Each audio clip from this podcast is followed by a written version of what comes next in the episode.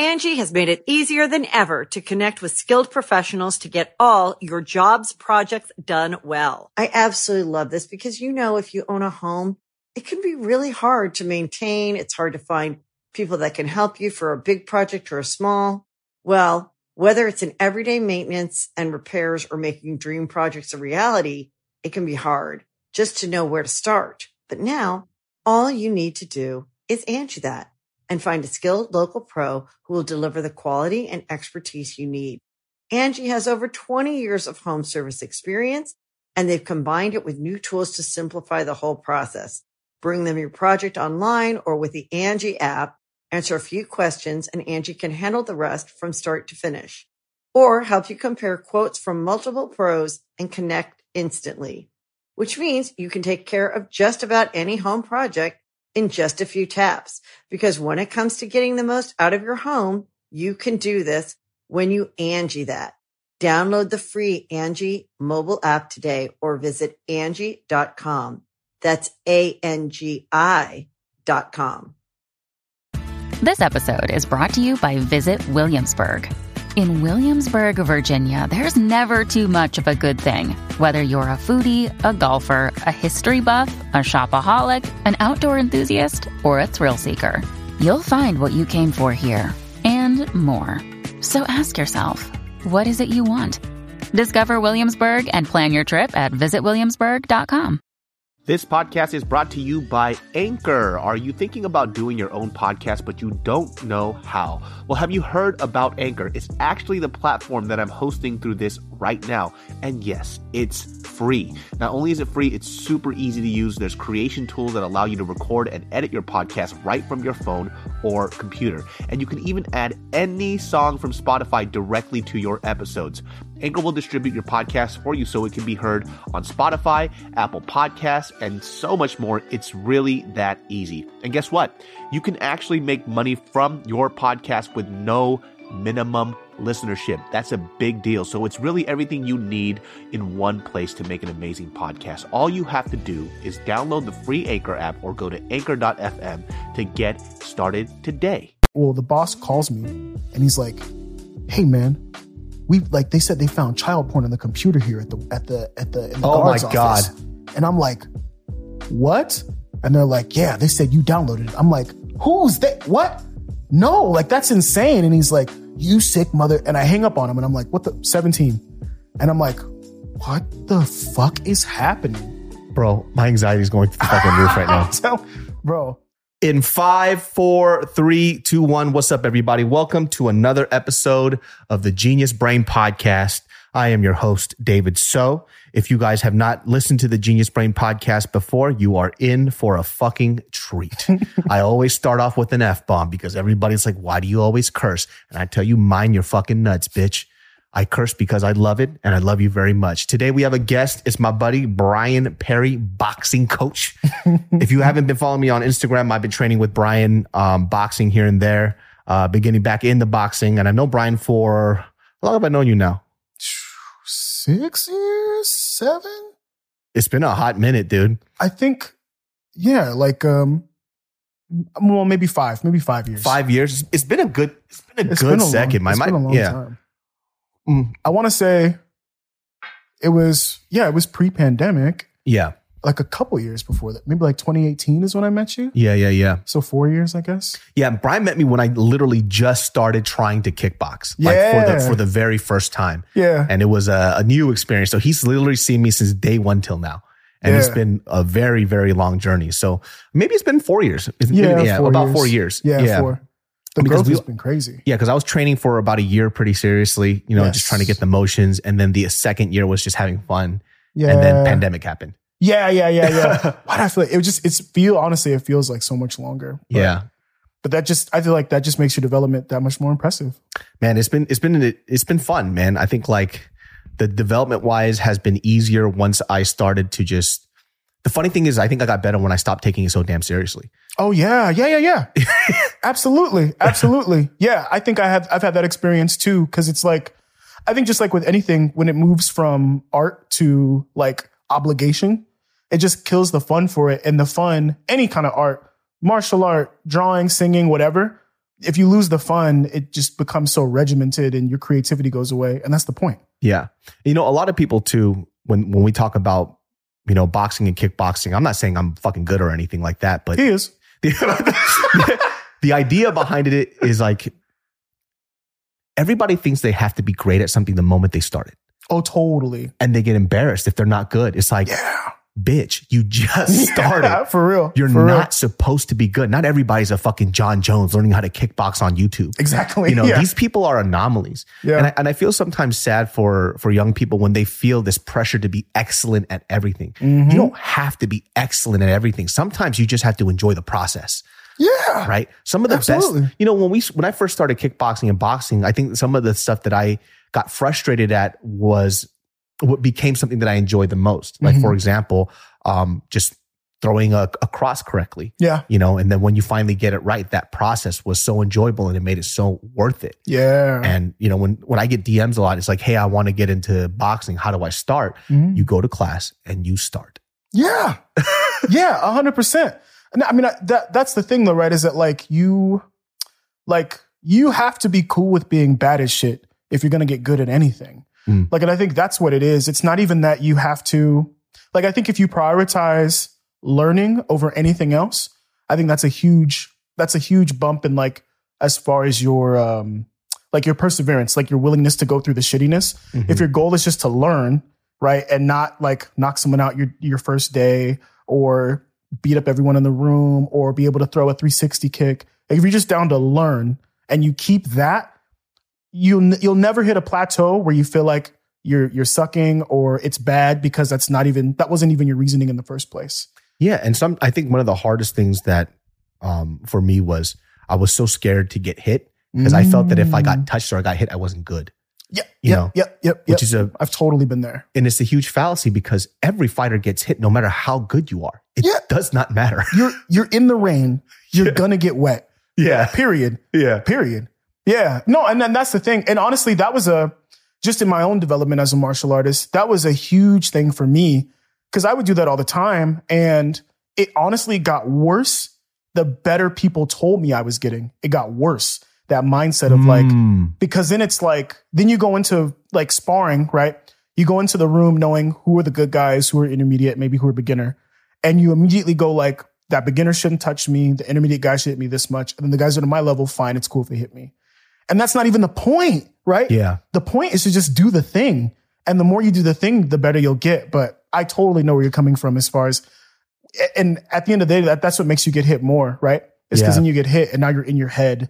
Because I think that's what stunted my growth the most was that I would just, let's say somebody hasn't trained as long as me and they would touch me. Yeah. And then I would get disappointed in myself as how can I let this person even lay a single punch on me? Yeah. But we're tech sparring. He's going to touch me. Yes. You know? Yes. And even if we weren't and we were full on going out, most likely he's still going to touch me. Totally. It just is what I said touch me. People are like, what are they talking about? Fucking. You know? But you know, it's funny because I think like for you, you know, when anybody first sees you, they don't think much of you, right? No. Because every time somebody sees somebody, a bigger guy, they go, oh, this is free lunch. Yeah. All day. And it's so crazy too. Like when I see you move, because, well, number one, too, you're a very like soft spoken, very kind human being. Thank you. And so I don't expect you to punch me in the face. You know, I was like, oh, Brian's going to be. And then I remember I have a video clip of it in my Instagram of when it's so funny. We're kickboxing. Right. And I used to be very kick heavy at the time. Yeah. Cause I was very taekwondo and I didn't know how to use my hands very well. And so this fool, I low kick him and I hit him with the body kick. And then we gain distance. And then out of nowhere, I get a triple jab to my face and I don't know what happened. And I look over to Nick and Nick goes, you're still fighting. Yeah. Yeah. You're still going. Yeah. I just didn't know what happened. I'm like, did I just get hit? Yeah. It was literally three jabs to my face. Bop, bop, bop, bop. Yeah. And I look over and I say, what just happened? What just happened? Right. You know? Yeah. How did you get into boxing and kickboxing? You know, honestly, I had been interested in martial arts as a kid. I actually took Taekwondo from like age 4 to 6. And then my family and I moved away like to the other side of town. So we never had a car. So that wasn't like a relevant thing. But I always had interest in it. And like, even before I had joined a gym when I was 20, I had friends who could afford to train. One friend in particular who, like, over the years became a black belt in Taekwondo, then started taking Muay Thai. We would just spar in the park and he would just whoop my ass.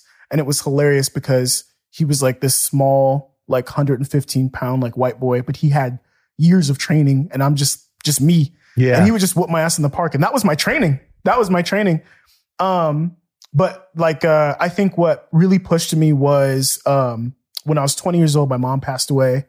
And up until that point, my mindset was fighting's cool, but it's not realistic. Like I was a really, really big guy then, never really athletically inclined. So I was like, my path is to go to school, get a job, take care of my mom.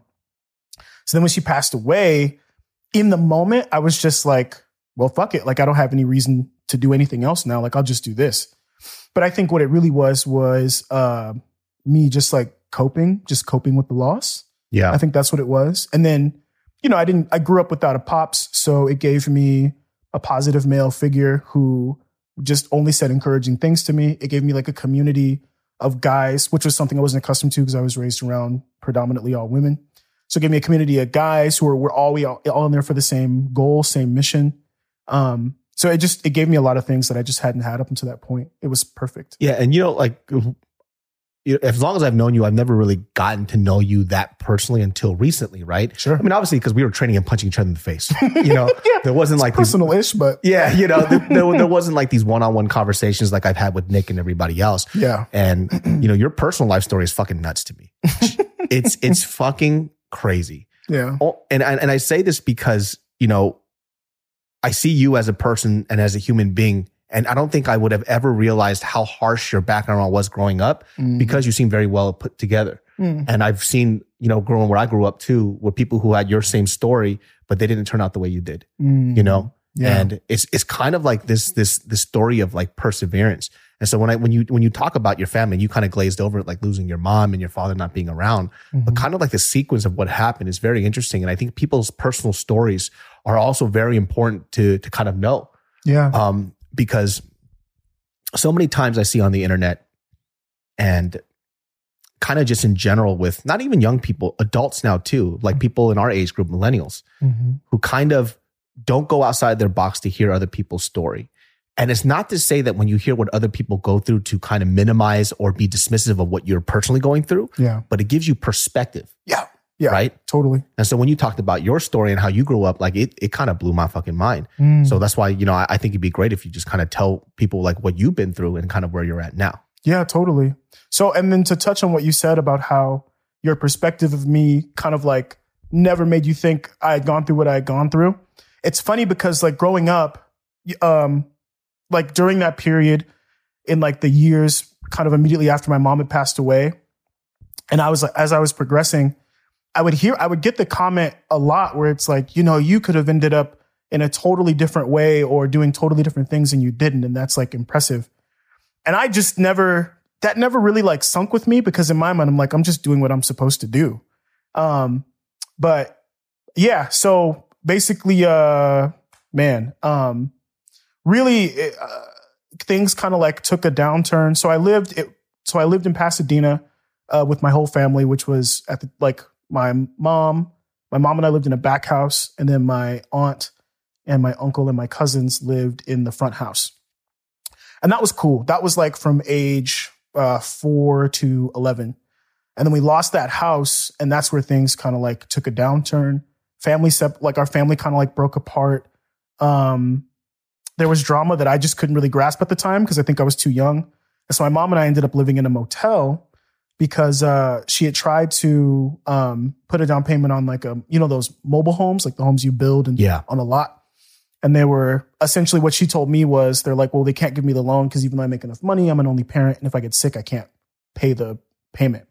There's not enough collateral. Yeah, exactly. Yeah, we had none. We didn't own anything. We'd like been renters my whole life. So we ended up in the motel and things still weren't too bad, but then kind of around the time we got into the motel, my mom was diagnosed with type 2 diabetes, and she had probably actually had it for a long time, but her body was just accustomed to such high blood sugar. The doctor, when she got diagnosed, he was like, you should be in a diabetic coma. Like, these numbers are insane. Oh shit. Yeah, it was. I mean, I don't want to say the wrong number because I don't know the ranges, but it was bad, crazy high. You know, and so we were like, okay, but for me, nothing really changed on the surface. My mom was just taking insulin and eating different, and you know, she was a bigger lady, and then over the course of a year, she lost something like 160 pounds. Holy shit! Yeah, she went from being like close to 300 to like 110 or something like that. Like a small lady. Like I barely recognized her. My mom had been chunky like me my whole life. Yeah. And I guess at the time they didn't recognize that like that was a thing that can happen to you when you're type 2 diabetic. I don't know the exact reason why, but I've heard about it now that like, yeah, that can happen when your blood levels get crazy high. So they thought she had some kind of like rare form of blood cancer, and it was all this stuff, right? And I think if I have any regret about how I was, like the year she was getting sicker and sicker, it was like, and I look back at it now and I was becoming sort of like resentful and emotionally shut down. And I think it's because the power dynamic was shifting to where, you know, my mom, you know, there was a point where she had cataracts in both eyes and was like blind. She was blind for like 3 months until she was able to get the cataracts taken out. Wow. So I just like had to be home to like walk her around and like, it was just my mom my whole life had been like my sole provider, and she was like this strong, almost like invincible type person, and then to see her kind of like wither away and become like this really like dependent person, it was like fucking with me bad. And I mean, you know, I'm going through all this when I'm 17, 18, and you know, like you know, there was a time where she was in the hospital. And she had been there overnight. It was like the first time she'd ever like went for something real serious. And I was at a card shop in a Magic tournament, you know, Magic the Gathering. Yep.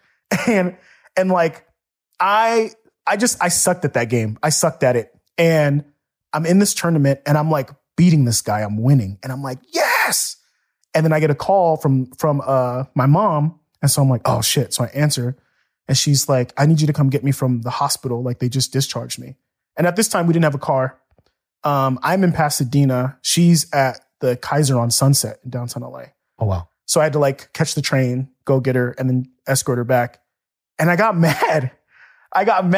And, you know, in that moment, I'm like, I'm about to beat this guy. You know? And I have to leave. Like, this sucks. And like, and I felt shitty about that for a long time. But I think what it was is, it was what I mentioned earlier. It was just the dynamic was shifting, and I wasn't used to having a mom that like needed me to like take care of her in that way. I mean, you weren't ready to be a parent. No. You know, I think that's the hard part too.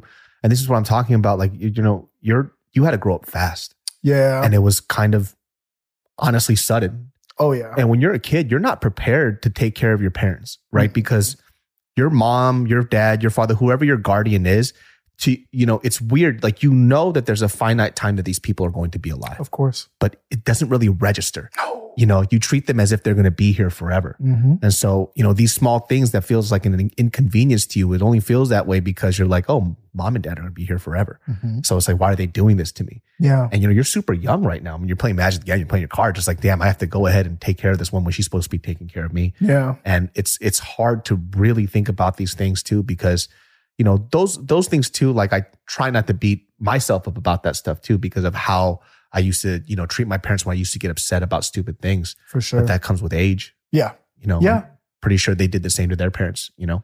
Yeah, totally. Yeah. So basically, kind of when things were getting like real bad, like coming to a head, you know, her job had like laid her off. I want to say like 3 years before she was getting really sick, because they took like the part of her, she was working in some kind of like manufacturing, like for catheters and for Johnson & Johnson. And they took her wing of like the company and put it in Mexico for cheaper work. And so because that happened before she retired, she had like another year of pay and benefits, and then her benefits went away. We had like no medical coverage. And she had developed an ulcer in her stomach, like a bleeding ulcer. Jesus. Yeah. And so like, when, you know, when you're diabetic, your blood doesn't really clot that well, if at all. And so she was basically like, come to find out after, she was just like slowly, very slowly bleeding out internally. And I think at the time it was just like, oh, she's just tired. She sleeps all the time. She's sick. But like, we got past it before. We'll get past it this time. And then, sleeping in the motel, there was just one bed. So we shared a bed. And I was going to go for a run because this was like, I was like tired of being fat. I want to get in shape, all this stuff. And I started running. And I'm like, all right, Mom, I'm going for a run. And like, she just like didn't really respond and something felt off. So then like, I kind of instantly panic and I put like my ear to her body. I don't hear her breathing. There's no like chest fall of like the breath, like the rise and fall of the chest. I call 911 and I'm just like spiraling, like just panicking. And how old are you at this time? 20. Jesus. Yeah. 20 years old. And, I like try and turn her over, and the firefighters get there and they attach the AED, and there's not even any vital signs coming back into it. And everything happened like super fast. Like, they contacted the local mortuary. And I watched them wrap my mom's body up in like this white sheet and take it.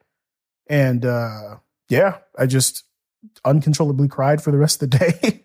How did you deal with that shit? How do you deal with that? I don't think I did. I don't think I did. I signed up. I signed up for boxing.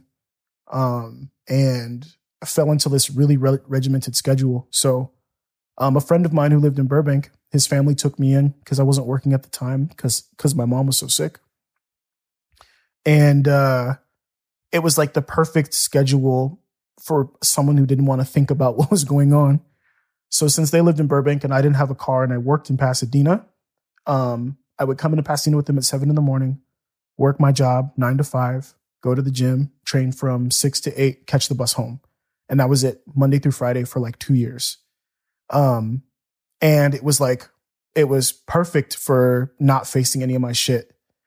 And I think the reality of how depressed I was came in when I stopped working in Pasadena and started working in Burbank. So then I was never in Pasadena. So then my training became really irregular for the first time ever. And I would just, like on my way home from work, almost every night, I would stop by the store, get a box of either like bite-sized brownies or Oreos and like a half gallon of milk, and then just stay up till 4 a.m. playing EverQuest 2. Jesus, dude. Jesus. Eating fucking an entire container of Oreos and drinking half gallon of milk. So what happened with your living situation after your mom passed away and you're there? Because you guys were living in a motel. Would you stay in the motel? No. So I had friends. So basically I called one friend and they called other people. And like 5 or 6 of my friends showed up and they were there with me. And my friend Gabriel, his mom, offered to just take me in and like give me a place to live while I like got on my feet and got a job. So I was living in Burbank. I lived in Burbank for almost 2 years. Okay. That was during that time, I think that was like when it was the most apparent that I was like super depressed. Like I'm like a really social, like outgoing kind of guy. Not that at all. Like I just wanted to be in my room. Like work was like just sort of a thing I just went to do. I didn't have any feeling about the job one way or another. And it was weird. Like, so, you know me, like I crack jokes a lot, right? Yeah. And I found myself doing that almost like automatically. Like, even though like inside I was feeling pretty like hollow and empty. Okay. So here's a story. So the day my mom dies, we all go to my friend Matt's house, like a mile away, and we're playing Street Fighter, Capcom versus SNK2 on PlayStation 2. And normally I was the guy that would give everybody the work, mm-hmm. right?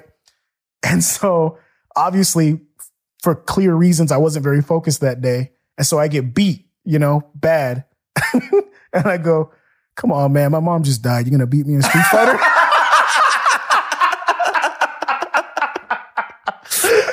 Oh, shit. And literally everyone in the room is like, how you gonna beat me? My mom just died, bro. You're not gonna let me win? Like, damn, I would use that shit so much. Yeah, I'm saying? Like, we just go out to eat. It's like, you gonna make me split this bill, bro? My mom just died. Yeah, for like the next 6 years. Yeah. It's like, bro, it's been 10 years. Like, I think you can pay for the sandwich. Yeah, you've been out of job. You know, it's interesting when you were telling me a little bit about like your mom's background too, because, you know, I've known, like, I have a friend too whose mom, you know, passed away through, you know, some unfortunate circumstances, right? And he went through therapy to kind of deal with the situation, because I think like he had a lot of like erratic behavior that he never really understood why, right? And we didn't get it either. And I didn't know his personal story like that. I just knew his mom passed away, but his mom passed away, you know, she got stabbed to death. Oh, and that's something else. He would never really talk about his mom, whether it was poorly or whether it was positively or not. He just never really spoke about her. And then we were drinking and we were talking. And then I asked him, I'm like, you know, how was your mom? But because he didn't really get to know her that well. And I think she passed away when he was like 7 or 8 years old. Oh. And father was never around either. Jeez. And so his grandmother took care of him. And I was asking him one day, and this is, we were drinking, we were a little drunk. And he was like, I hate her. I was like, oh shit. Like, why do you, that kind of threw me off, because he was so young and his mom got taken away through very bad stuff. I was like, why do you hate her? It's like, she left me. I was like, she didn't leave you. Like, you know, I'm trying to kind of taken away. But what he, after that, I think a few years after that, he went through some therapy, and then we re-linked up, and he brought up that conversation that we had. He goes, you know, after we had that conversation, like, I never told anybody about that shit. But then him and his girl, when they got together, and he's married now, she asked him to go to therapy because he would, whenever he would drink, he would act very violently. Oh. And she's like, you need to go to therapy. You need to figure this shit out. And, you know, for, you know, anybody in any culture, like, but, you know, specifically like in Black culture, therapy is not, that's not it. Not really. It's not it. Mm-mm. And for him, he wasn't going to go to therapy, but he found a girl that he loved, and she gave him an ultimatum. It's like, do this therapy thing and find out. And he said that he had to come to terms with, he felt resentment towards his mom because he wanted her to be around, and he wished that she would have made better choices. Like, if she had made better choices, she would still be around, and this would have never happened to me. Got you. And so he was holding this like type of resentment toward his mother who passed away. Wow. He just didn't know how to say it in words. Yeah. You know, he just knew that he hated her. He didn't know fucking why. Yep. And it was when he went to therapy, he was like, I resent her because my life would have been different. I wouldn't, you know, his grandma was around, but he got into a lot of fucking trouble because he didn't know where to put this anger, and he didn't even know how to put it in the fucking words. Right. You know, which was kind of crazy. And then, trauma's crazy. You know, so for you, like when you talk about your mom, and obviously there was some very unfortunate circumstances that happened too. Like, what is your thoughts about your mom? I think, as crazy as it sounds, I think I'm lucky. I'm lucky because, and whatever, like this perspective might be a little dark, but I think I used to think that I was, it just sucked that like I didn't, now at this point I have no parents, and my friends, and a lot of my friends had parents. And so like, I think I had resentment in that sense when they would like, for a long time, and anyone would be like, would talk about their mom or talk about Mother's Day or buying gifts, it would just like, I'd hold it in, but it would like feel shitty. But then it's like on the flip side, I also see that I have friends that have parents who are like the key source of their trauma and like still cause them emotional pain to this day. Yeah. And that I think like looking at that, it's just like, I just have to be grateful that I had the mom I had. And she got to see me throughout my entire childhood. And that's just what my story is. So like, I have to find the gratitude in that. And you know, again, I feel lucky because my mom she was a saint. She just gave and gave and gave and gave and like worked herself to the bone. And, you know, so, you know, my mom, she didn't know she could even be pregnant. So like her first husband, her only husband, she was with him for 15 years until he passed away and didn't get pregnant once. And then she met my dad, like 3 or 4 years after that. Wait, what age did she get married at? 17. Oh shit. Yeah, man. So my mom's childhood was a trip. I mean, different time, right? But my mom growing up, she was really into math. She either wanted to be a teacher or a nurse.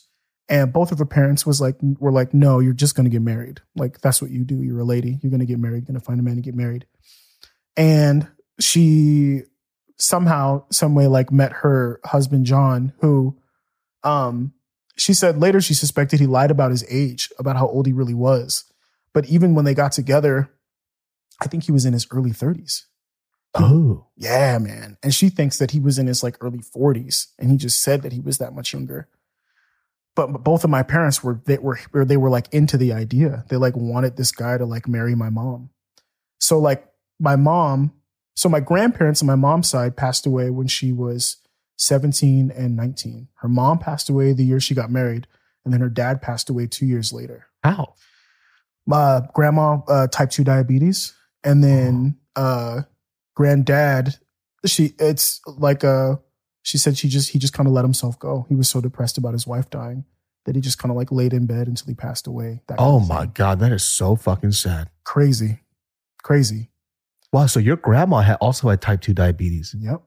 Holy shit. Yeah, man. It's fucking wild. Did they pass away around the same age then? I don't know. I don't know how old my grandmother was when she passed away. Yeah, because you were 20 and she was 17, which is crazy. Yeah, it's kind of like a weird cycle, right? Mm-hmm. It's strange. It's strange. Like that, the way the timing works out is weird. Yeah, so my mom went from her parents to her husband, and then from her husband for 15 years until he died from pneumonia. Yeah. So my mom had a ton of her own trauma for sure, which is what makes me cherish her even more, because there was like, looking back, my mom was clearly depressed, but that never stopped her from going to work or providing for me or telling me she loved me or giving me hugs or any of that stuff. So I know that's where I get my sort of like built-in perseverance from. I say it's built-in because I don't see it as me persevering. I'm just following my mom's example. I'm just like doing what I know, you know? And that's what she was like. You know, she prioritized me above all else, even though I came as a surprise, you know, because she was with my pops for a year and then just got pregnant. She thought she couldn't get pregnant. Mm-hmm. 15 years with that guy and it never happened. Holy shit. And so I don't think my dad thought she could get pregnant either. Oh my God. He was surprised. Yeah. Like, what the fuck? Yeah. Yeah. Like, hey man. Yeah. We're having a kid. But you said, you know, I don't know what the actual conversation was. I kind of put that together myself later in my life. I was like, wait a minute. If she didn't think she could get pregnant, then my dad definitely didn't think she could get pregnant, you know? So, and you know, he tried, like given the kind of guy he was in the life he was living, the first 3 years he was around and he tried. But he was running the streets, you know, that was his life. He was running the streets, stealing, doing drugs. And it was, you know, and he had his own trauma with his older brother and his parents that like, I had maybe one conversation with my grandmother on my dad's side for my 6th birthday. And that's all I ever heard from her. Well, really, usually the grandma kind of sticks around. They're in Texas. They were in Texas. Oh yeah. That's where my pops was from. He was from Texas. And, yeah, you know, I didn't really have a ton of like, so zero grandparents in my life. I had my mom, my aunt, my uncle, and my cousins. That was my family. My mom was like the person though I really connected with on like a deep, deep level. What was my original point? Yeah. So my mom didn't even really start like living her life as an independent adult until she was 32 years old. Wait, so. Oh, because she wasn't working or anything at the time when she was with the first husband. He wouldn't let her. Oh, that's some old-fashioned shit. Yeah, he literally, like, she got a job and he went to the job and told the job that she didn't need the job anymore and to let her go. Angie has made it easier than ever to connect with skilled professionals to get all your jobs projects done well. I absolutely love this because, you know, if you own a home, it can be really hard to maintain. It's hard to find people that can help you for a big project or a small. Well, whether it's in everyday maintenance and repairs or making dream projects a reality, it can be hard just to know where to start. But now all you need to do is Angie that and find a skilled local pro who will deliver the quality and expertise you need. Angie has over 20 years of home service experience, and they've combined it with new tools to simplify the whole process. Bring them your project online or with the Angie app. Answer a few questions, and Angie can handle the rest from start to finish, or help you compare quotes from multiple pros and connect instantly, which means you can take care of just about any home project in just a few taps. Because when it comes to getting the most out of your home, you can do this when you Angie that. Download the free Angie mobile app today or visit Angie.com. That's ANGI.com. My lovely genius brain farts. This podcast is brought to you by Fume. Ever try to break a bad habit and felt like you're climbing Everest in flip-flops? Yeah, we've been there too, but here's a breath of fresh air. Fume. It's not about giving up. It's about switching up, baby. Fume takes your habit and simply makes it better, healthier, and a whole lot more enjoyable.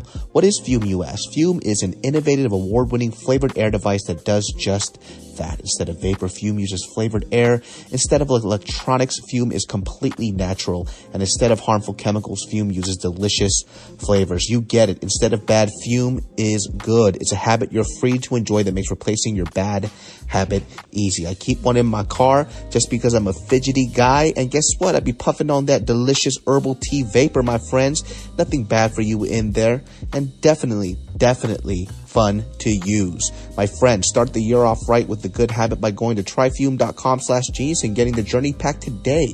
Fume is giving the listeners of the show 10% off when they use my code genius to help make starting the good habit that much easier. Start the good habit at tryfume.com/genius to save 10% off the journey pack today.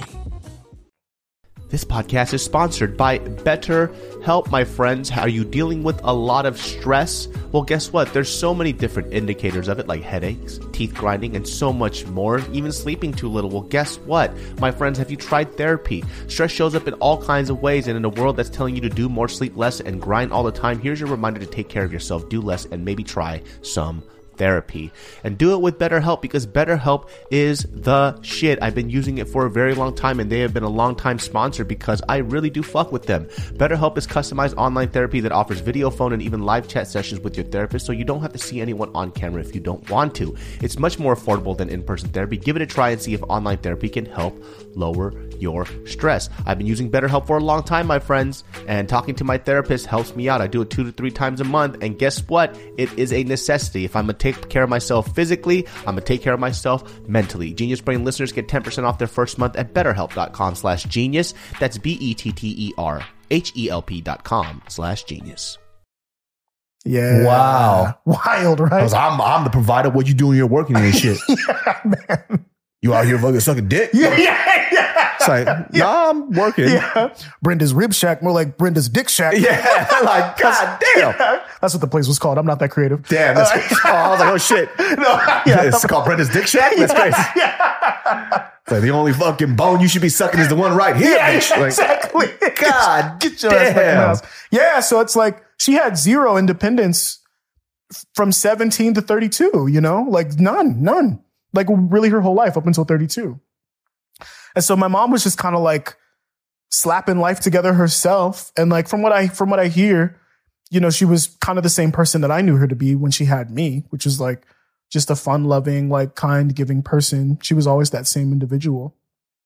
And so, yeah, so it's like, as I like put all those things together as an adult, I'm like, I don't even know how I'm dealing with one parent's death, let alone 2, 3 years younger, you know, like that's just, yeah, she had all of her own stuff to deal with too. And she was still who she was for me. And also too, just to kind of put into perspective, like she was also forced to grow up too, but just at a later age because she was kind of held back by her first husband. Yeah. It's like, so what the fuck are taxes? What are these things? Like what are, you know, credit cards, all this other shit. Like she probably didn't know how to do any of that stuff. No, like she just knew how to work. She knew how to work. And so she got jobs. Yeah. And that was everything, you know? So yeah, even like finances, like how all that works. I'm still figuring it out now. Yeah. You know, that was never a conversation growing up. You know, I'm sure that's true for a lot of people. So that's not like an added thing I'm trying to put in there, but just overall, I just recognized my mom had her own stuff big time and she did so much for me and tried to like provide for me the best life she could. And, I know that was a regret of hers. She felt like that she didn't do a good enough job, but I think given the circumstances, I think she did amazing. You know, I talked about this too in my podcast before, where a lot of people don't understand and this is not like saying privilege in terms of like systemic or like the political sense, mm-hmm. but there are people who they don't understand that they have a leg up on just some basic shit. And what I mean by that is that, for example, your mom was forced to grow up at the age of 32 mm-hmm. and she was held back by her first husband, right? So the idea is like, oh, you and I both grew up in the same country. Let's say somebody else, right? And they go, you have the same opportunities. It's not true. Mm-hmm. What was your life like growing up? Right. What was your financial status? How was your life? Yeah. Yeah, the opportunities are there and is there to be accessible. But one of the key things that allows people to be successful is knowledge. Yep. Like, what the fuck's a credit card? How do I build credit? Yeah. These things aren't taught to people for, number one, people who don't have money and just don't know how the system works. Yeah. Like for me too, growing up, because my parents were immigrants, they don't understand. Oh, I'm an immigrant too. Never understood exactly what the whole schooling system is, right? Like how do we fucking MacGyver the shit to make it work for us? Right. What are these like, scholarships? What are all this other stuff for? We don't know these things, right? But there are people who have lived in this country for a very long time who've had like good lives and they know this stuff. They understand the in and outs of how this education system works.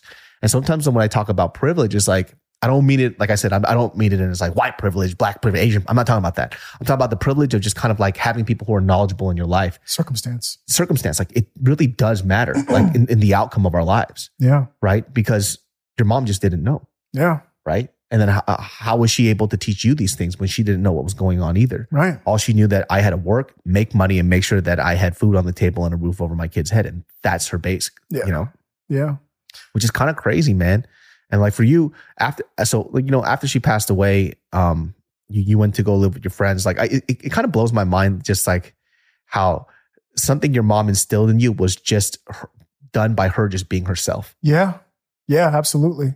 I mean, that's kind of trippy. She didn't have to tell you, hey, no matter what you're going through in your life, you still have to make sure that you get these things done. Yeah. Right? Yeah, absolutely. And you just kind of followed her example. There was no word said. There was just, this is what it is. Mm-hmm. Which is pretty amazing. And I don't think a lot of people understand that too. It's like leading by example is one of the biggest things that you can do for people in your life. Yeah, man. Right? A lot of things don't need to be said. And that's why sometimes I get annoyed at people that I've met and I see their Instagram posts and they talk a big game, but I know these people personally. It's like, talking your shit is very easy. But you leading by people who are around you and they know you're full of shit because you don't ever do the things that you say. Yeah. You just know the right fucking words to say. And those are two fucking different things. 100%. 100%. Yeah, man. I think that like with the perspective that I've gotten about, I think parenting in general, and I don't have kids, so I know I'm like speaking out of my realm. But I think that what I got, here's what I have. I have that the majority of the people I've met in my life, have positive things to say about me in one regard or another. And the way I was raised was I was given my space and I was 100% positive that my mom loved me and that I could go to her with stuff. Mm-hmm. That was really it. Like there wasn't like, there was like, sometimes we would sit down and talk about some stuff about what you'll experience growing up, but there wasn't like a strategy I was given or like, what I had was love and space to be myself. And I feel like now what that gave me was just a really strong sense of self. And even when it comes to things that I don't know or like sort of like people's behaviors that I don't grasp at first, my baseline is to like be compassionate and have empathy. Yeah. Because that's what I saw. And I think with that foundation given to me as a kid, that's kind of allowed me to grow and understand the world around me because there's no entitlement from that place. There's no sense of I should have, because I've literally like had nothing except like a place to live. And so, and through that, I've recognized that you can be in that position and still be a good person, and people will still value you, even if you don't have physical things to give them or favors to do for them. Yeah. And I think that was huge. And again, that's just another reason why I'm super grateful for the mom that I had, man. And I wish more people's mom, I had moms like that, because. What about you? So your dad left, you said, how old were you? So this is how my pops ended up not coming around. So basically, he was around up until I was 3. And then I remember it was kind of like, it was spotty. And then essentially one day he stole our VCR and my mom told me he took it to get it fixed. And then he just like never came back around. Yeah. And I think that was my mom trying to protect me from the reality of my pops being a thief. So I didn't see him from 3 until one day he just randomly shows up at our house while my mom is gone at work when I'm 12 years old. And he's like, "Hey, Brian." And I'm like, "Dad?" So you remembered him. Yeah, but he was really light-skinned because he had been in prison.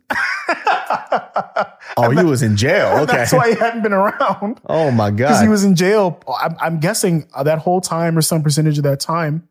So he shows up and I'm like, "Hey, Dad, what's up?" And he's like, "How you been? And can I come in?" And I let him in.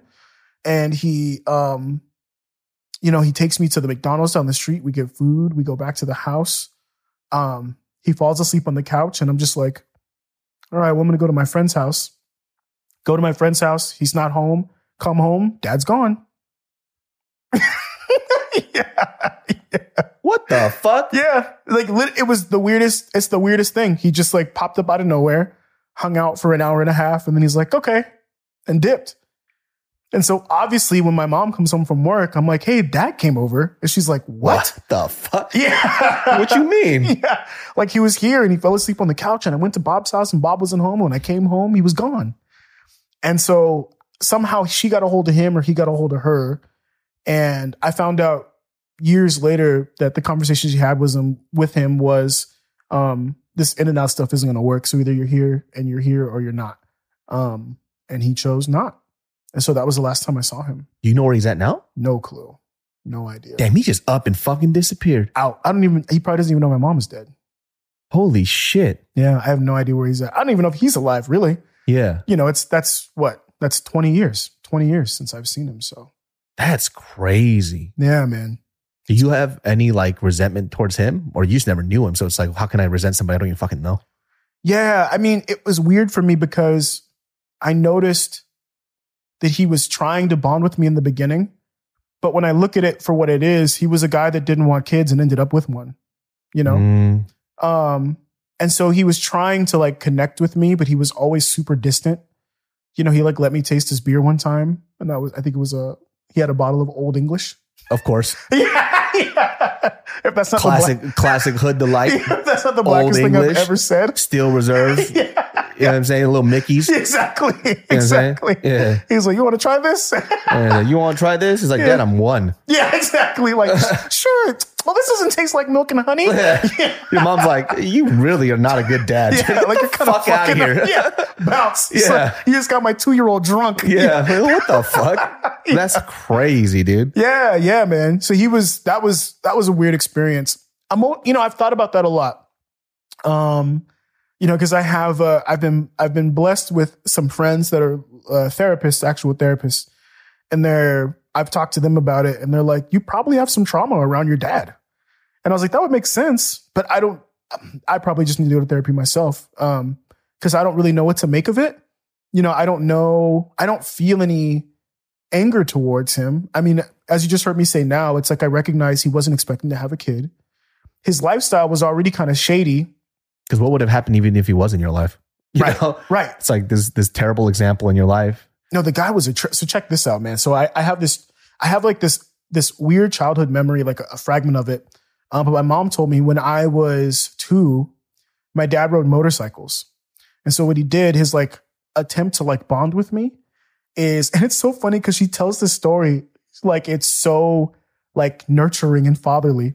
But what he did was he, 2 years old, maybe younger, maybe one, because I was like a baby, like an arm baby.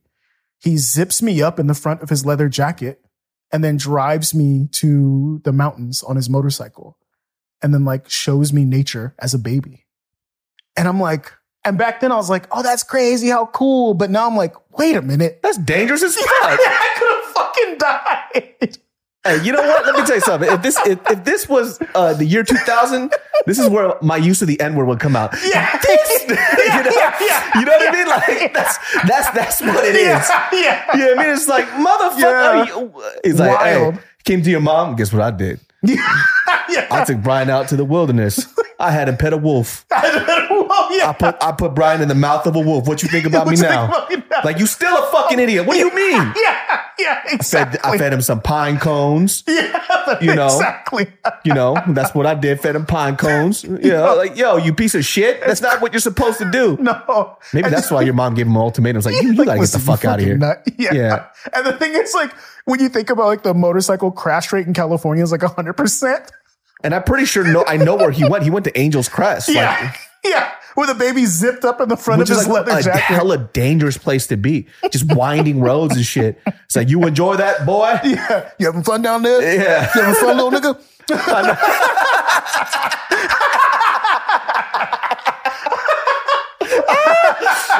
just hella funny. I can't even say words yet. I'm just like, you know, all right. Yeah. He just like looked at your mom all proud of himself. Yeah, I'm a good dad. But then she was impressed by it too. She was like, my God. They're bonding. Because the way she told the story, she's like, your dad zipped you up in his jacket. You look so cute. He just drove you to the mountains. And I was like, Mom, I'm like, that was not okay. What? Yeah. It's like, yeah, you're going 1,000 miles an hour. But I heard that story when I'm 8, so I'm just like, oh wow, yeah, Dad, if only he stuck around. Like, it's just so fun. That's like him trying. Yeah. I have this like specific memory of him buying me he bought a Whopper from Burger King and then cut it in half and let me have half. And I think I was 3 at the time. This was before I started school. I started kindergarten when I was 4, and I remember like arguing with him that I wanted my own whole Whopper. And he's like, you can't eat all that. You just a little boy. I'm like, I want my own Whopper. These weird memories, man. These weird memories that just stick out about him. Yeah. So yeah, it's strange. But again, you know, to your point, I didn't really connect with him because he never really, outside of those, he was just like the guy that would come around and like give me food sometimes. You know, like there was. Holy shit. Yeah. Yeah. It's super strange. It's almost interesting. I feel like it was better that he wasn't around. Yeah, the guy was reckless as shit. Yeah, because your mom was a good example for you. So imagine if he was around and he was your male figure. Oh, I would have been a punk, bro. Yeah, you would have tried to follow in his footsteps. Yeah, and I had a temper when I was a kid too. So yeah, that would have been all bad. That's so crazy. Yeah, man. So it is kind of fortunate. It's like it's an unfortunate, fortunate thing that happened. Your mom drew that line. And it's great that she had that foresight. She goes, this guy is going to be a bad example for my son and he needs to fucking leave. Yeah. Yeah. And he respected it. He didn't come back around. Yeah, because there's this idea too, and there's this argument where, you know, they talk about having a 2-parent household is like the best for a child. Right. And I think that's very circumstantial here because imagine if your father was the male figure in your life. Yeah. And does anybody believe that situation would have been better than him not being around? And in my personal opinion, I don't think so. No. You know? It's like, yeah, that whole whatever. If you look at it from like a whatever sociological or psychological standpoint of like the percentages say when there's 2 parents, this happens. But like, what about the parents who like both of them just beat the shit out of their kid? Yeah. You know, or like just don't feed them, or like my dad is emotionally unavailable and my mom is whatever. You know what I'm saying? Like it's the people, right? It's not the presence of the people. It's the people. Yeah. And my mom was a dope. She was like a dope individual. So it's like that. I don't feel like I missed out on anything given the parents I was given. Right. Cause it's not like, of course, if you could just imagine yourself with a better dad and then put him in the slot. Bro, your situation is so interesting because it's like, no matter where you turn to, there's some fucked up people in your life. Yeah. Like nobody has your back, dude. It's like, your friends did, thank God. You know, so yeah, and that's a blessing and a half. It's like, what the fuck? Because you had your cousins, which you told me, which was a whole other fucking story too, which is goddamn nuts to me, man. I'm like, what in the fuck? Why is it that these people like it's like they're supposed to be your protection, and they keep fucking you over, dude? I'm telling you, yeah. So yeah, just to touch on that, it's you know, it's growing up. So I had my. I had my 2 cousins. So my female cousin who was, my aunt's daughter, and then my cousin-in-law who was her husband. Mm-hmm. And growing up, I always like love her. And then him, I just thought he was an asshole. He was just a dick for no reason. I was like, why does this guy live with us? Like, I don't like this guy.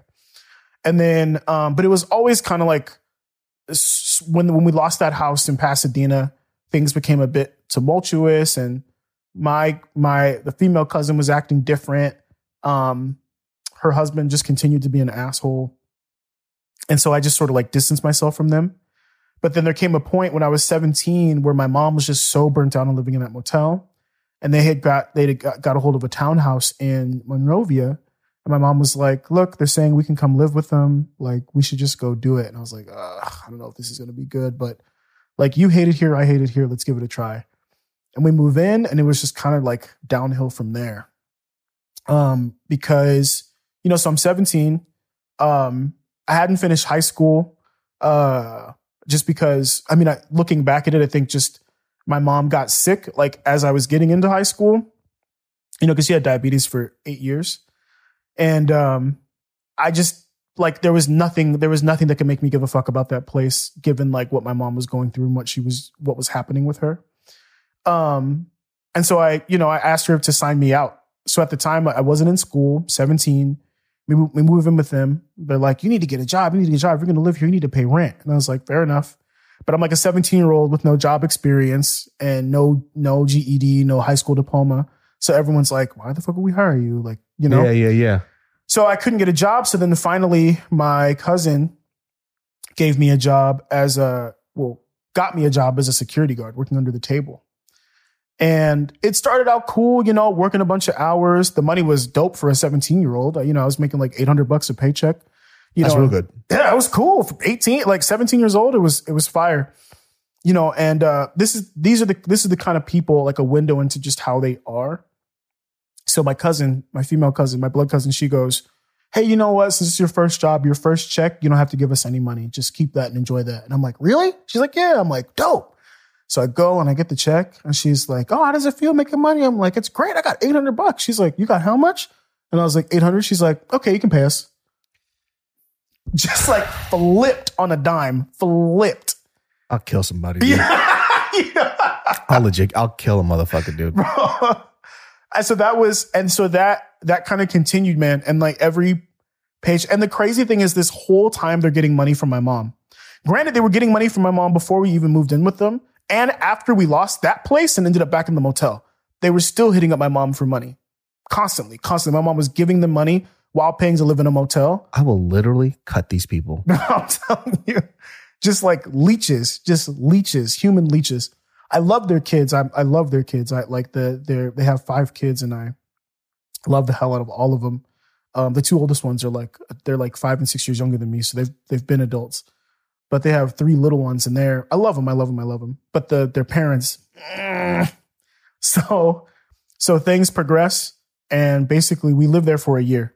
And they continue to take more and more money from my paychecks as I get them. And it kind of comes to like a boiling point when so the way we got paid at this company, because it was so small, is we had physical time cards we had to keep. And you had to fax in your time card to get paid. Mm. And I had misplaced the one I had for that week. And so my check was late. And out of nowhere, they're like, we need that money. If we don't get that money, we can't pay rent. And I was like, pay rent? What you mean? And I was like, what the? At the time, I'm like, that sounds crazy, but I can't question it. And like, you're getting money from my mom, my aunt at the time. You know, so I'm just like, what is happening? Like, this is crazy. Like, what's the rent on this townhouse? What are you talking about? Right. And this is 2006. You know? In Monrovia? Yeah. 2006, 2005 in Monrovia. Like a townhome.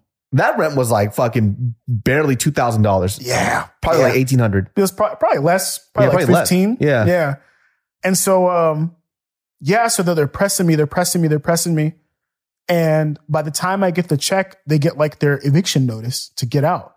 And so they're literally putting it on me that they lost the house. They're like, because we didn't get your check, we couldn't make the rent. And now, but you don't get an eviction notice that fast. Fuck no. So they weren't paying for a hot second. They were late. So leading up to that point, they're trying to get me back because after they lose the place, and I still don't know what really is going on. I move out of there.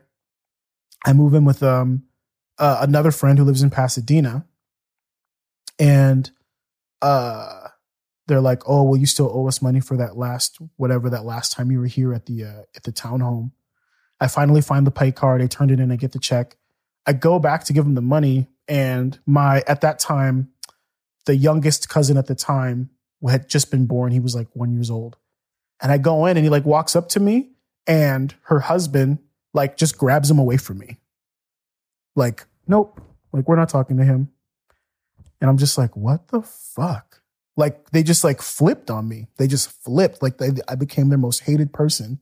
And it literally like, it just didn't make sense. I was like, how was it that like my one check was the reason why you guys couldn't pay the rent when there's 3 adults in this house with incomes and like you're counting on a 17-year-old's check to make the rent? Like, I just didn't understand.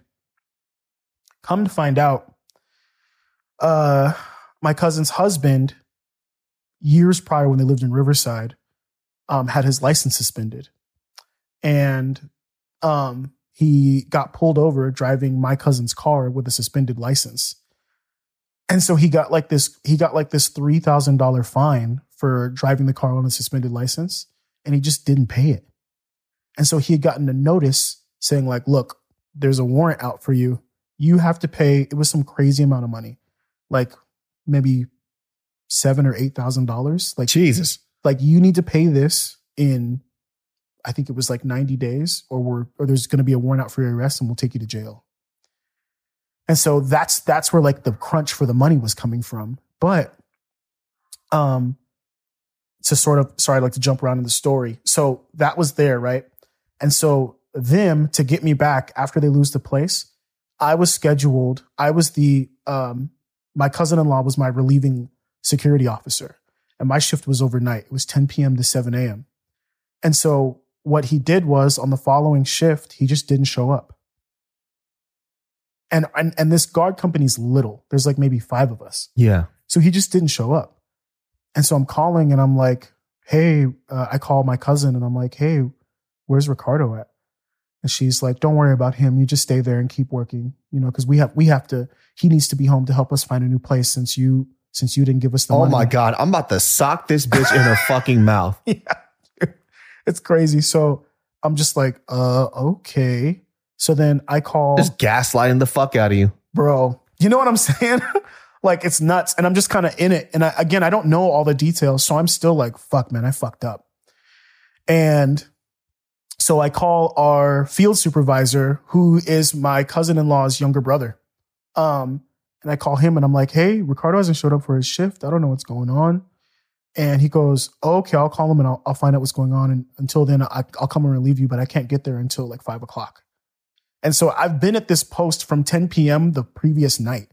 And it's now like 2 p.m. Holy shit. I'm the only guard there, right? So then they call me back. They call me and they're like, why'd you call Paul? I'm like, well, I was just trying to figure out what was going on. Like, I need someone to relieve me. I can't just be here all day. You know, like I have to come back today for my next shift. And they're like, why'd you do that? That's none of his business. That's none of his business. You just stay there. You need to stay there because this is your fault. You did this. And I'm just like, this is fucking crazy. So then I get relieved. Finally, Paul gets there. He relieves me. And at this point, I'm like, I got to get the fuck out of there. I have to move. So this was around the time where I go back, give them the money. He pulls my little baby cousin away from me because he doesn't want him like touching me or whatever. And I'm just like, okay, I guess this is done. And then our boss, he's like, hey, why are you working all these extra hours? And I'm like, well, like Ricardo told me I need to work these extra hours to make up for the money he missed because he has to pay this, whatever. And he's like, I know his financial situation. I've been giving him plenty of hours. Like, I know his situation. I'm paying him enough to take care of his family and take care of that money. Why is he making you work all these hours? And I was like, I don't fucking know. Come to find out, he was buying drugs. Oh, my fucking God, dude. Yeah, man. Yeah. This shit's giving me anxiety, bro. I know. And it sucks. You know what sucks about the situation, too? They know your age. They know that you have a certain level of respect for authority for people who are older. They gaslight you. to the point where you just feel guilty. Yeah. You feel like a piece of shit. And yeah, they're hovering and using this against you constantly because they understand that you're somebody who respects authority. Mm-hmm. So you just go along. And as a young person too, the hardest thing for people to do when they're younger, and even adults, even now I'm teaching some of my friends who are my age, 30, 40 years old, mm-hmm. to set boundaries. Yeah. And making boundaries is fucking hard, especially when you're fucking young, because you don't even have like your own 2 feet on the floor yet. Right. Solid. Yeah. So you don't know where to set boundaries, mm-hmm. especially when it comes to an adult figure who's supposed to know better than you. Yeah. You know? Yeah. Yeah. God damn it. These people still alive. Can I stab them up real quick? Yeah. Fuck, man. Well, they're going through their own shit now. Yeah. But yeah, man, I mean, it was just an insane time. And then, so that whole thing falls apart. I quit that job because like, I don't want to work with him anymore. He was going to stay my relieving officer. And so I quit. And then, after I quit, like the boss and Ricardo, the boss calls me and he's like, "Hey man, they said they found child porn on the computer here in the guard's office." Oh my God. And I'm like, "What?" And they're like, "Yeah, they said you downloaded it." I'm like, "Who's that? What? No, like that's insane." And he's like, "You sick mother." And I hang up on him and I'm like, "What the 17?" And I'm like, "What the fuck is happening?" Bro, my anxiety is going to the fucking roof right now. Bro. So then they come over to my house and they like try, this is after I quit. They try and like scare tactic me, my boss and my shitty cousin. All I can think of is that he was involved in some way. Yeah. But I have no idea. It's like out of left field, bro. So they both come over and they're like, "We don't know what's going on here, but like there may be legal action. So just watch out. If somebody calls you for information that comes over from you, make sure you give them that information." They come over to my friend's house that I'm living with. And I'm like, "Yeah, okay, I don't know what the fuck you're talking about. I don't know what the fuck that is." I mean, my mind is like racing, bro. My mind is racing. Yeah, you're seven. Dude, these. Oh, okay. It's insane. And you give me a fucking address. I will, I will literally gut these people alive, dude. Dude, it's fucking crazy. It's fucking crazy. And it's like, all I can think of is it was just like a reaction to me, like stepping away from that situation, you know? And it's like, thinking back to it now, like I recognize that they were obviously having some crazy situations in their relationship. Mm-hmm. He was using drugs again, apparently. I didn't see it, but that was just something my mom told me. Mm-hmm. So he was spending all this money on drugs while having to pay off that warrant. And she just didn't want any of the family to know about it. And also during this time, this 1 year that we lived there, my aunt, my cousin's mom, dies from a stroke, right? Has a stroke in the bathroom. I come home from work one night and the bathroom door is just like off, you know, because it opens inward. Mm-hmm. She had her stroke and collapsed and her body was like blocking the doorway. And that happened when I was gone at work. So then two nights later, we go to the hospital and my aunt's just like comatose, like on the bed, like it's like the brain bleed thing, you know? Yeah. So she was just like gone basically. She was just on life support. And, that was tough for me, but obviously way tougher for my cousin. My aunt was like kind of just a distant person, a little bit more cold. So I never connected with her as a kid. But yeah, my cousin was dealing with all that, kind of already an unstable person as it was. Clearly. Yeah. And then on top of that, you know, she's like shacked up with this guy who's just like neglecting his family and like buying drugs with this money that he's supposed to be paying off this warrant with. So that was just like a whirlwind of a year. 17 was crazy. 17 was insane. So what happened with the whole thing with them threatening you and stuff with the whole child porn thing? And literally nothing. They just wanted to fucking sweat you and make you feel like shit. That's how I know it was bullshit. That's how I know it was fucking crazy. Cause it's just like nothing happened. No investigator hit me up. No cops came to the house. Well, of course they're not going to do that because they're already running an illegal security business because they're paying everybody under the table. Yeah, and they're paying a 17-year-old to be a guard. Exactly. You would just be like, "Well, I'm 17 years old and they're paying me under the table. They're not paying their taxes." Yeah. They would be fucked. Yeah. It's like, "Hey, you want to play this fucking game? Let's fucking..." But you're 17. Who would have known? As an adult, you could be like, "Cool, I just call the IRS." Yeah, exactly. Yeah, I'll deal with it. I'm 17. Yeah. I'm young. Yeah, like I'll survive. Like I'm 17. My juvie record will be erased when I become an adult. I'm good. How about you? Yeah. How about you, druggie? Yeah. How about you, druggie? Yeah. Right. Yeah, man. Yeah, I mean, as a 17-year-old, you can't do that shit. You don't know enough about this world. Fuck no. Oh, again. My God, dude. That's fucking insane, dude. It was wild. That year was crazy. That year was insane. How the fuck are you alive? How are you alive? Just, I don't know, man. Just lucky. Have you kept in contact with them since? So, yeah, I've seen my cousin, Rosalind. I've seen her. I kind of lost contact with her when, okay, here's another story. So the oh my God. So the final thing that drove the wedge between my cousin and I was, so when I was 16, no, younger. I was a kid. My mom, through her job, they offered her like a life insurance policy. And so, but I guess at the time, the person to be made a benefactor, I had to be 16 years old at the time that she made the policy, and I wasn't. So she made my cousin the benefactor. And then the idea was when I turned 16, she would switch it over. 16 and on is when she like got sick, started getting sick and sicker and sicker. So it just never came up. I even forgot about it. So then my cousin hits me up. I don't know where she's at because it's been years now since we've had contact with her.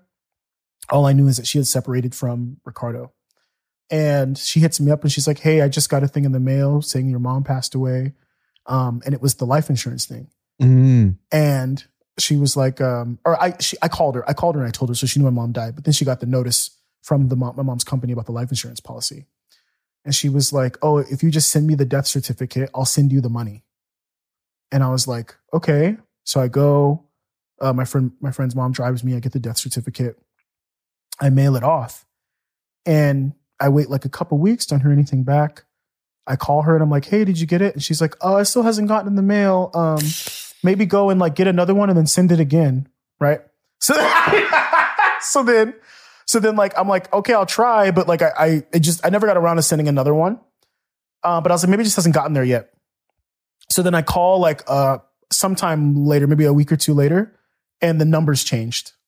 It like, it wasn't even like a ring and then a hang up. It was like, this number's not available. Like the number was just gone, and no money ever came. And so I don't know for a fact that she got the money and kept it, but. Oh, she got the money and kept it. Yeah. Yeah. I mean. Oh, she got the money and kept it. That's the only. 100%. Yeah. That's the only thing I could deduct from it. I never in my life was so definite that somebody's going to hell. Yeah. Never in my life have I been like, yeah. I could literally look your cousin in the face and be like, damn, you're going to hell. You're really going to hell. Yeah, you're now. Really going to hell. Yeah, that's crazy. That's crazy. Like, have you prepared? It's hot. It's hot as fuck. It's hot down there. Yeah. Like, God damn it, bitch. Yeah. That's fucking crazy. You think Lancaster's hot, man. I'll tell you something else. I'll tell you how hot hell is. Yeah. Yeah. Yeah, man. So yeah, she kept the money. So I just didn't. I was like, just, yeah. At the time, that whole thing went down maybe a few months after my mom had passed away. So I was just like, wow, that happened. And then come to find out years later, like when I spoke to her, and there's something about me, it's like, when it comes to, that was just such a monumentous thing that like, I still haven't really had like, the guts to confront her about it directly, because since I don't have proof, like I feel like she would just deny it. Like she's that kind of person. Of course, she'll just sit there and just gaslight you again. It never came. How could you accuse me of something? Why would you ever think that I would do such a thing to you? You know, I loved your mother. Your mother was just like my mother. And the fact that you think that I would steal from her son, that you are a terrible person, Brian. Yeah. Yeah. Yeah. And they would say that, and I would slowly sink a knife right into her fucking gut and look directly into the fucking windows of her soul. Yeah, man. But come to find out years later, what had happened was they just like, she was with this new guy who was her ex-husband's best friend, and like his kids and their kids. And they were like living in a house. They were like renting a home out east somewhere in the Inland Empire. And just like blew through the money and then ended up losing the house somehow. I don't know the fine details. But yeah, they just spent it all. Drugs. Yeah, maybe. She didn't go into detail, you know. And it's like, I think she knew that the thing she was talking about was around the same timeline. So when she was talking about it with me, she like skimmed over a lot of shit. And the thing about my cousin is, growing up with her, she's like, can be one of the most charismatic, like bubbly, funny people ever. Amazing cook. She cooked every single holiday dinner that we ever had when we lived together. I thought she was dope. She was my favorite in the world. But then as we got older and I got older, she just started treating me real different. And it got to a point where, I mean, the only thing I could describe it as is bipolar, to where like she'd be cool and say, so my job when we lived together in Monrovia was to, my chore was to clean the kitchen after breakfast and after dinner every day. That was my chore, the whole kitchen. And there was like a speck left on the stovetop. I know this sounds ridiculous, but legit, there was like a speck. And she was like, you didn't clean the oven. And I was like, I did clean the oven. She's like, no, you didn't. Look at this. And I was like, oh, well, I missed a spot, but I cleaned the oven. Like, it's clean. There's just a spot. No, that means you didn't clean it. No, but I did. I just missed that spot. And she grabs a dish, shatters it. Boom. Do you really want to go back and forth with me right now? And I was like, okay, I will clean the spot. Like, so and that was, she was never like that when I was a kid. She was never like that.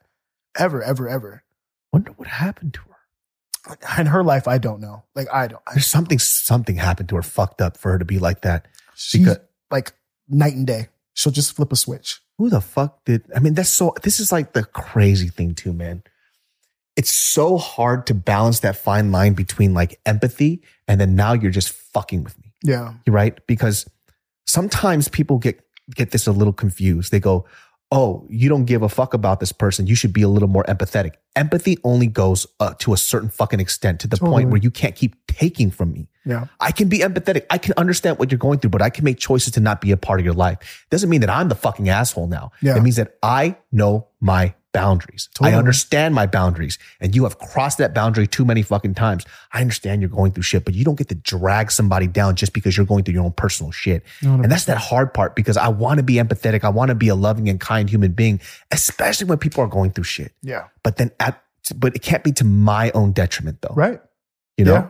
Yeah, absolutely. And that's the hard part, because like I hear this story, I'm like, oh, she was so sweet, and then something happened to her. I don't know what the fuck that is. Yeah. And you could try to help that person, but they could only be helped to the point where they want to be helped. Yeah. After that, you just got to make your own choices, set that boundary and bounce. Totally.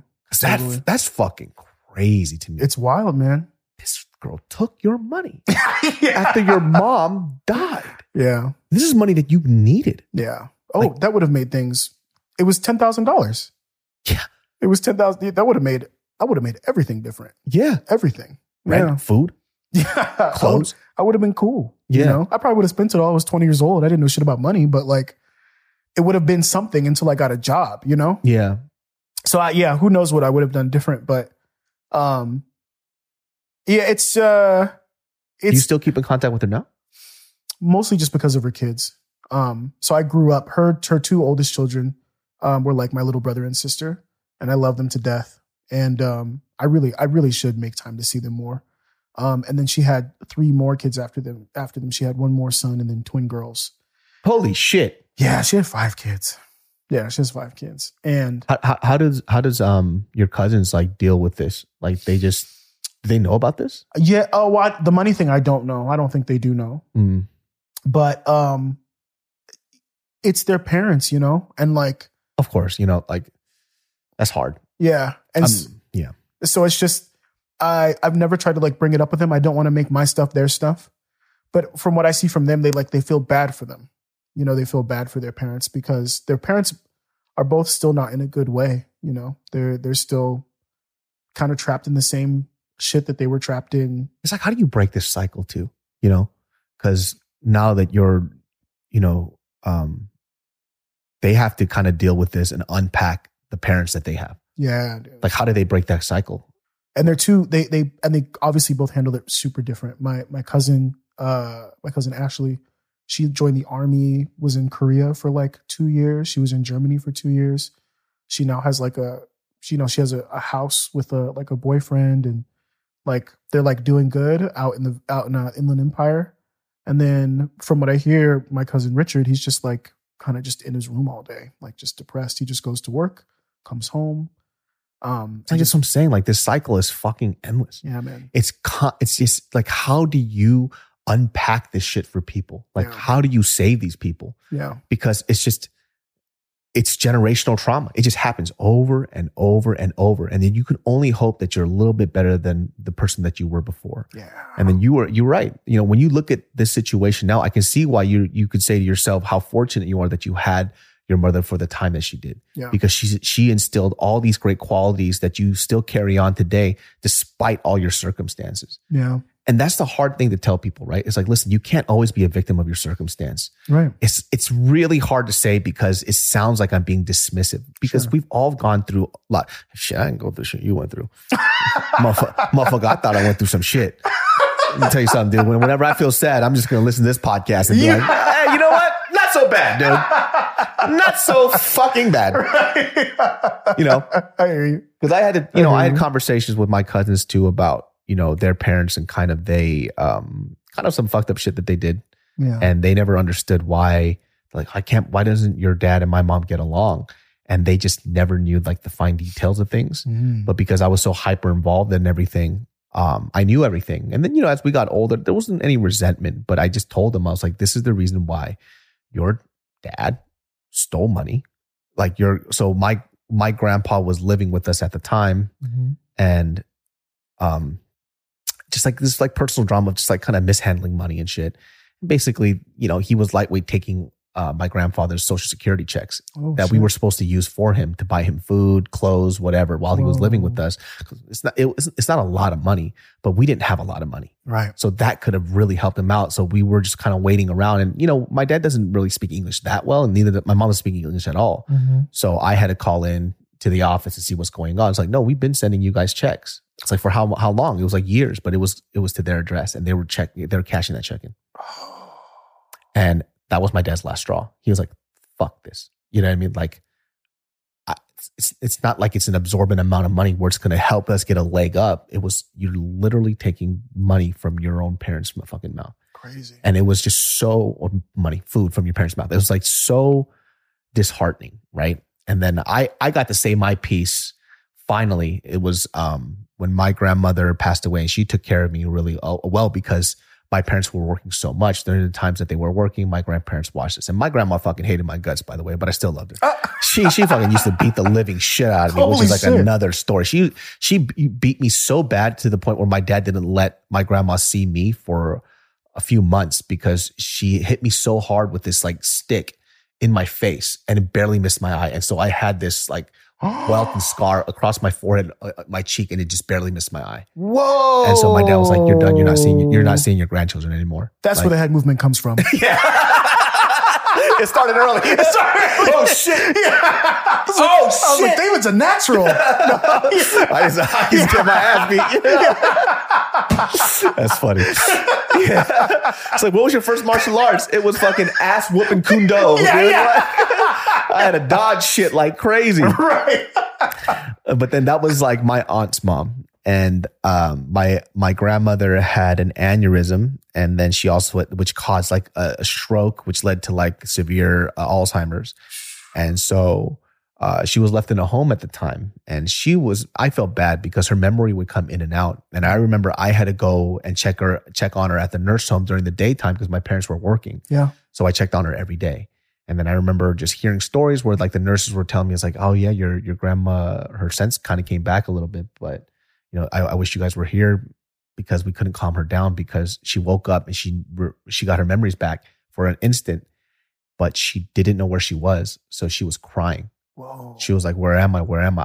This is not my home. Whoa. And then her memory would disappear and then she would be kind of like in a vegetative state again. Oh. And I had to deal with this shit for like 3 or 4 years. Like I had to see her like that. And then my aunt, I remember she came in, and so my grandma passed away. Mm-hmm. She was at this point like intubated. So she had like, she couldn't eat. So they had to put a tube into her stomach to get food in there. And so my dad there's no plug to pull at this point, mm-hmm. you know? So there was a point where she was just brain dead and that we had to pull the plug. And then I remember my aunt came, and this is like, I was watching her being wheeled away, and then I was like dealing with this. And then my aunt, she was hysterical. By the way, during the time that she was at this hospital, at this nursing home, she never visited her once. That's her mom. Whoa. And so she was like looking at me. She goes, you should have taken care of her better, bro. Don't boom. Yo. This is like they're being wheeled away. And I fucking started ripping into her right as the paramedics were carrying. And they were like, my mom was telling me to calm down. I was like, no. And I'm like cursing her out in Korean. That's fucking crazy. I was like, you didn't see your own mother once. I was like, and now you're looking at her when she's dead. It's too late. It's too late. She's dead. Right. She's fucking dead. And you were a piece of shit. Like you did not, this is your mother. And then for her later on, like, after I said my shit, she was crying. I was crying. I was pissed. Yeah. And then I just kind of like looked at her and she didn't really apologize to me. She just kind of said like, I just couldn't see my mom in that state. And I was like, that's okay. You don't ever tell me that it's my fault. Yeah. Yeah. You watch what you fucking say to me. That's fucking wild, you know? Dude. So, you know, like those type of things, it's like, dude, sometimes like the people that can hurt you the most is your family. Totally. It's like, it's crazy because they have that knife that's so close to your heart. Like when they do something bad, it hurts 10 times more than when somebody else does it. Hell yeah. So it's like when I hear your shit of like just this person who took that money from you that your mom, by the way, worked really fucking hard for. Yeah. It's like, dude, it's not just money. Like that's something that my mom left for me. Yep. In case some shit happened, and it happened. Yep. What the fuck? Yeah. Well, you're over here married to a man who has a job. Yeah. Like you didn't need it. How he dealt with it was terrible, but you had money. Yes. Yeah. Yeah. Like you had somebody. Like and it's like not to diminish what the beautiful thing, like my friends' families did. I was helped by a lot of people and I was super lucky for that. But that I wasn't their obligation. Yeah. That was like literally, that was pure. I survived on good graces throughout the entirety of my 20s. Yeah. That's the way I see it. Mm-hmm. Right. Because at the end of the day, like I'm a grown ass man. And if they don't want me living in their house, I don't need to be living in their house. Right. Yeah, they could have that. No one would blame them for that perspective. So it's like for me to be in that position when you're like married in a house and a fridge full of food, and you're like, come up. What? Yeah. And the thing that made it really like fucked up was that like, it was just a continuation of how she had been with my mom the entire time. She like preyed on my mom's kindness. What I was telling you, how we were living in the motel and she would always just come by with some sob story. As you're living in a fucking motel. You came from a house. You came from your in-laws' house to come to our motel to ask for money, to get money from my mom. And she would give it every time. Fuck, man. You know what I'm saying? That's so what I'm saying. It was just like a continuation of the, she was like, oh, I did it to Brian's mom and I'm going to do it to Brian now too. 100%. Which is so fucked up. Which is why I keep way away from her. And even now, you know, she'll reach out to me and it's like nothing but like sweet, loving, kind things. Like, what do you want though? I can't not shake that feeling. You know what I'm saying? Like when she saw the Killer Queen boxing stuff and the coaching thing. Oh, that's amazing. That's so great. Haven't talked in years. That's incredible. You know, you're doing your thing. That's so great. That's amazing. Like you think I have money. Yeah. You think I have money. Yeah. And you see an opportunity, you know, because now she's just living off of her kids. Her kids are taking care of her. That's what I'm saying. And that's the thing too, that's why I dislike it when people come out the woodwork and they go, I'm proud of you. Proud of what? Yeah. You were not a part of this process. Yeah. You were not a part of the struggle. You were not a part of anything but misery. Yeah. So the fact that you come here and you say you're proud of me, proud of what? Tell me what the fuck you're proud of. Right. What are you proud of? Right. You're proud that what? Now that I am successful through all these trials and tribulations that you want to take from me? I don't think so. Yeah. You're not proud of shit. You're trying to prey on me. Yeah. And that's the biggest difference. And a lot of people might think that that's very negative, but I've yet to be proven otherwise. Yeah. Right? Yeah, absolutely. And even some people too, they hide some of their pride, like saying they're proud of you with resentment. They go, why are you doing well? Yeah, why am I not doing well? Yeah, 100%. And it's like, it's that. And then it's also like, you just feel fucking guilty is what it is. Mm-hmm. Like you just feel like shit because it's like all that taking you did and where did it leave you? Yeah. You know what I'm saying? You're in the quality of your position is on the merit of your children. That's why like for me, people know too that when they ask me for money, there's a stipulation involved, right? And I learned this from my dad. He goes, you don't ever let people borrow money. He goes, you can give it, but don't let people borrow. Yeah. I was like, the reason why is because the moment it leaves your hands, it's not yours. Mm-hmm. So it strains relationships. It strains everything. Yeah. So if you give it to them, give it because you know you have excess. And if you lost this money, you'll still be okay. Yes. And so I'll do it. I always tell people, look, I'll give you this money. I was like, but here's the thing. I'll never ask you for it, but it's on your merit to give it back to me. Yeah. I'll never think about it, but Just know that when you take, that this is a part of our relationship now. Mm-hmm. I'm going to trust you to eventually give this back. Mm-hmm. I was like, and I don't care how much. I was like, you can give me $5 a month mm-hmm. and I'll still take it. Mm-hmm. But if you just take it and then you just never bring it up and don't talk about it, I'm not going to forget that. Yeah. 100%. Right? I'll never ask for it because it's gone. Yeah. But now it's going to be on your merit to make this right. Yeah. So like recently somebody just borrowed money from me and I was mm-hmm. like, this is yours. Pay me back whatever amount you want per month. $1.50 fucking cents. I don't give a fuck what it is. But I just need to know that you respect me enough that you'll return this back to me. 100%. And those are the type of people I want around me. Yeah. You know what I mean? Like I dislike it when people do that because it's not so much a test of our friendship, but it's a testimony to who we are to each other. Yeah, man. You know?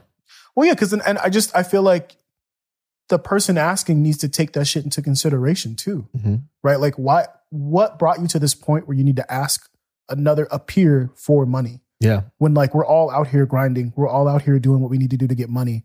How did you get to this point where we're to some degree on the same level, at least as adults functioning in the world, that you need to ask me for money? I'm not an institution. Yeah. I'm not a bank. It's not like I'm sitting on $5 million of investment money, right? I'm mm-hmm. not a Roethlisberger or whatever. Mm-hmm. So it's like, how did you get there? And then are you on the up and up? Was this just a random occurrence? Like how did you get to that position? Cause that's in my head.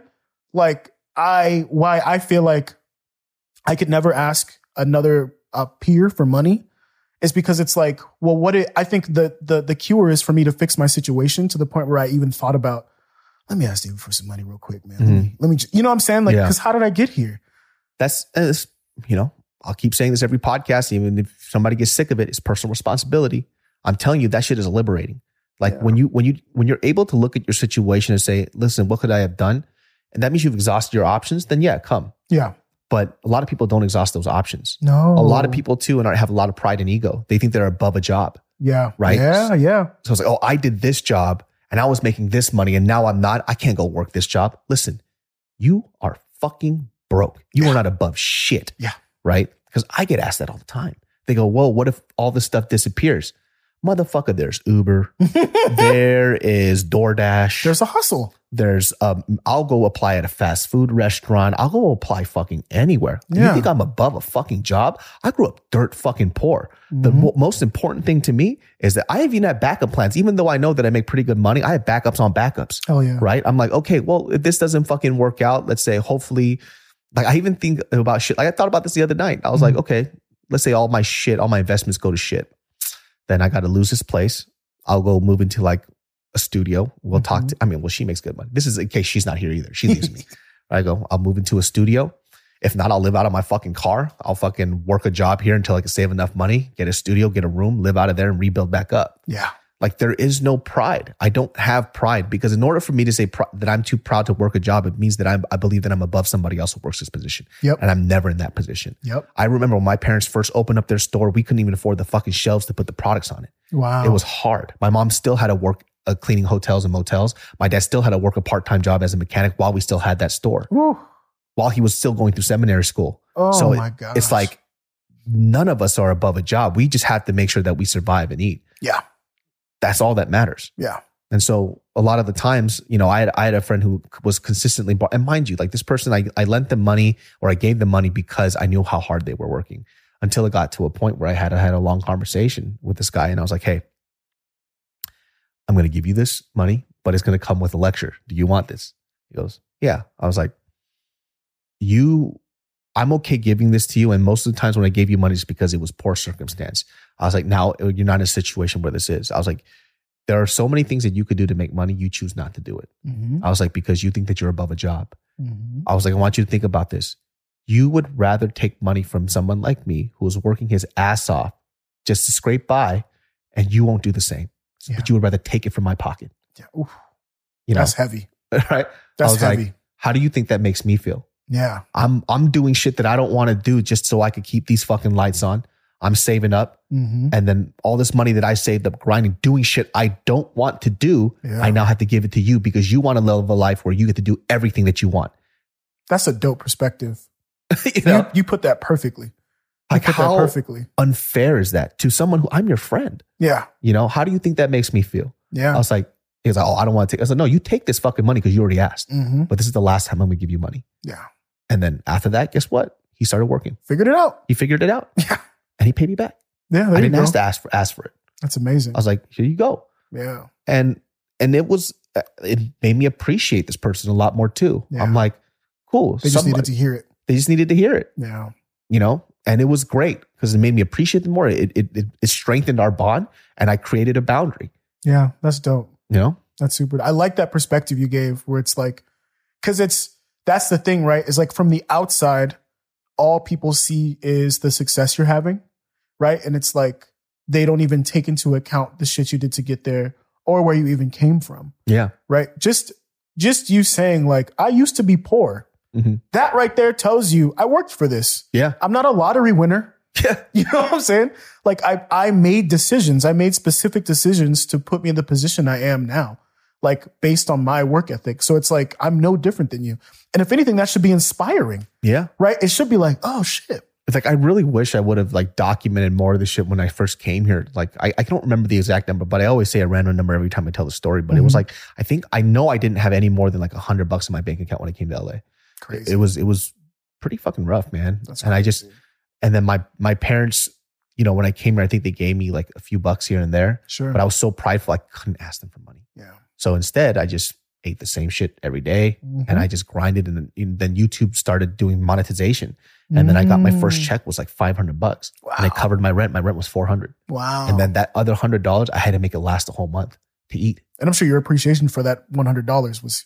Let me tell you something. I love that shit, dude. Yeah. You have no idea how many different ways I could eat top ramen. Yeah, yeah. Like, and I enjoyed it. Yeah, yes. Mm-mm. Yeah, I was like, dog, I could whip up a mean top ramen, you know? Ooh, yes, sir. And that come up is very important for me because...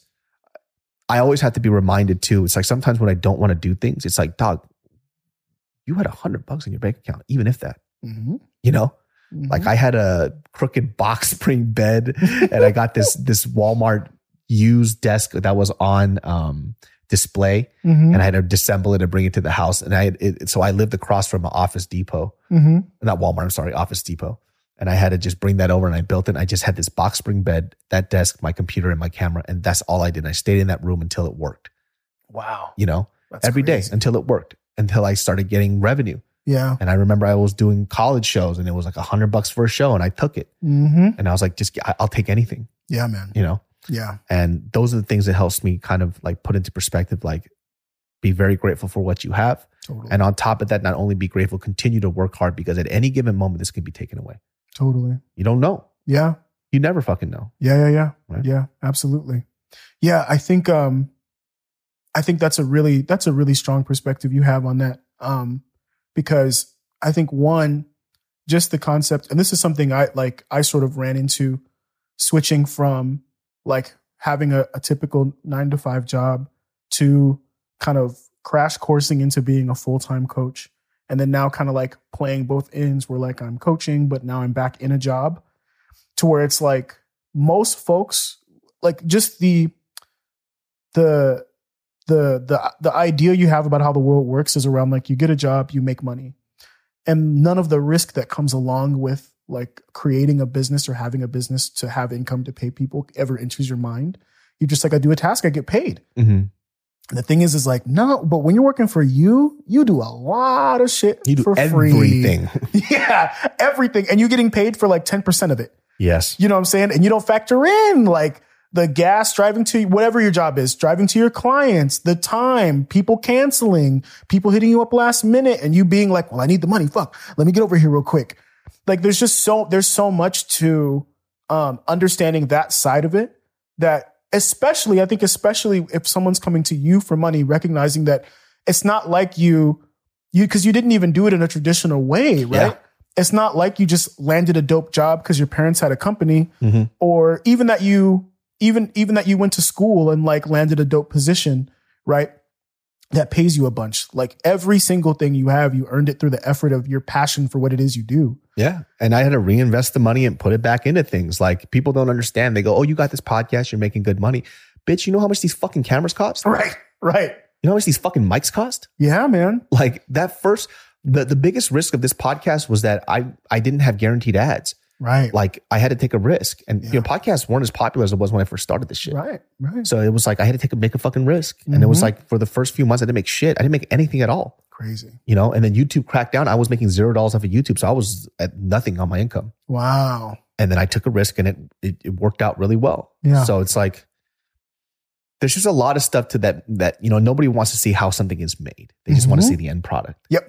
And it's a struggle. Like it's always like, listen, if I was balling out of my mind, I wouldn't be renting a house. Right, right. Yeah. You know what I mean? I would have bought a house by now. I'm not balling, you know? Yeah. I like balancing my life with work and pleasure. Yeah. Like if I was all work, I guarantee you I could make a lot more money, but I wouldn't be very happy. Yep. So I have to figure out what's important to me. Absolutely. Yeah.